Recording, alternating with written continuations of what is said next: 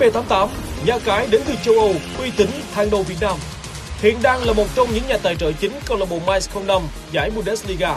Mở cược cho giải đấu Euro 2021 gồm các loại cược đa dạng, tỷ lệ cược hấp dẫn như cược chấp, cược tài xỉu trên dưới, nạp, rút tiền về tài khoản ngân hàng trong 5 đến 10 phút, Chào mừng anh em đang quay trở lại với channel của Bình Soi Kèo và xin cảm ơn FB88 luôn đồng hành của mình. Và nếu như anh em muốn nhận kèo thơm mỗi ngày thì thêm Zalo của mình, số điện thoại mình sẽ để trong phần mô tả và hiển thị trên màn hình.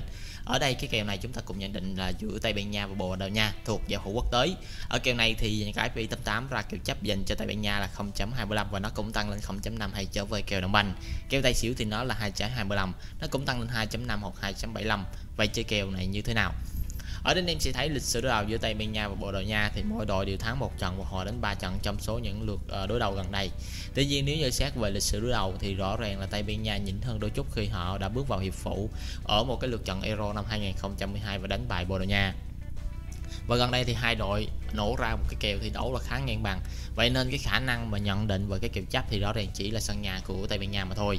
Và các bạn thấy rằng về Tây Ban Nha, năm lượt trận vừa rồi thì họ có trên 3 chiến thắng và hai trận hòa. Khả năng ghi bàn của Tây Ban Nha là cực kỳ cao trong mỗi lượt trận lượt trận gần nhất tại vòng loại World Cup thì Tây Ban Nha đã đánh bại Kosovo với tỷ số là 3-1 là các bạn biết rằng trong lượt trận đó, Kosovo là đội bóng không được đánh giá quá cao và những lượt trận mà bộ Tây Ban Nha thi đấu trong khoảng thời gian gần đây thì họ đều bị lủng lưới cả. Điều này cho thấy hiệu suất mà à, Tây Ban Nha chơi à, bị lủng lưới là rất cao trong những lượt à, trận trở lại đây. Đặc biệt là lượt trận này họ phải đối đầu với Bồ Đào Nha. Một đội bóng có một cái lối chơi tấn công khá là tốt.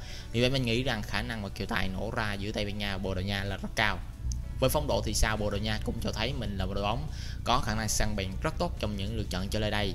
Ở năm lượt trận thì họ có trình 3 trận thắng, một trận hòa và thua một trận trước Pháp. Rõ ràng Pháp là đối thủ rất mạnh, Bồ Đào Nha để thua thì cũng không có một điều gì gọi là ngạc nhiên nhưng lượt trận gần nhất thì Bồ Đào Nha đã giành chiến thắng trước Luxembourg với tỷ số là 3-1 ngay trên sân khách. Thì các bạn thấy rằng thành tích thi đấu như thế này thì rõ ràng Bồ Đào Nha đi cho thấy một hiệu suất cơ bản rất ổn định. Khả năng lủng lưới của Bồ Đào Nha cũng là có chứ không phải không. Và đối đầu với Tây Ban Nha trong lượt trận này thì khả năng bị lủng lưới cũng khá là cao à, đối với Bồ Đào Nha. Vậy thì quay trở lại với kiểu đấu này như thế nào? Giữa Tây Ban Nha, Bồ Đào Nha thì đem nên chơi kiểu nào? Mình nghĩ rằng Tây Ban Nha thực lực của họ có thể nói thì tốt hơn về phong độ, nhưng rõ ràng Bồ Đào Nha đang là đối thủ phải nói khó chịu trong những lượt trận trở lại đây. Và đặc biệt khả năng săn bèn của Bồ Đào Nha đang khá tốt và hàng phòng ngự của họ cũng chơi chắc chắn hơn so với Tây Ban Nha. Hãy đi nào tin tưởng mình chúng ta ưu tiên chơi kiểu dưới dành cho Bồ Đào Nha ở lượt trận này. Còn kia tài xỉu thì đem nên đá cái kiểu tài vì khả năng mà hàng phòng ngự của hai đội gần đây bị thủng lưới thì khá là cao và mình nhận định trận này Bồ Đào Nha sẽ giành chiến thắng trước Tây Ban Nha với tỷ số là 2-1 và chúc anh em có thể thắng đậm cùng với nhà KP88.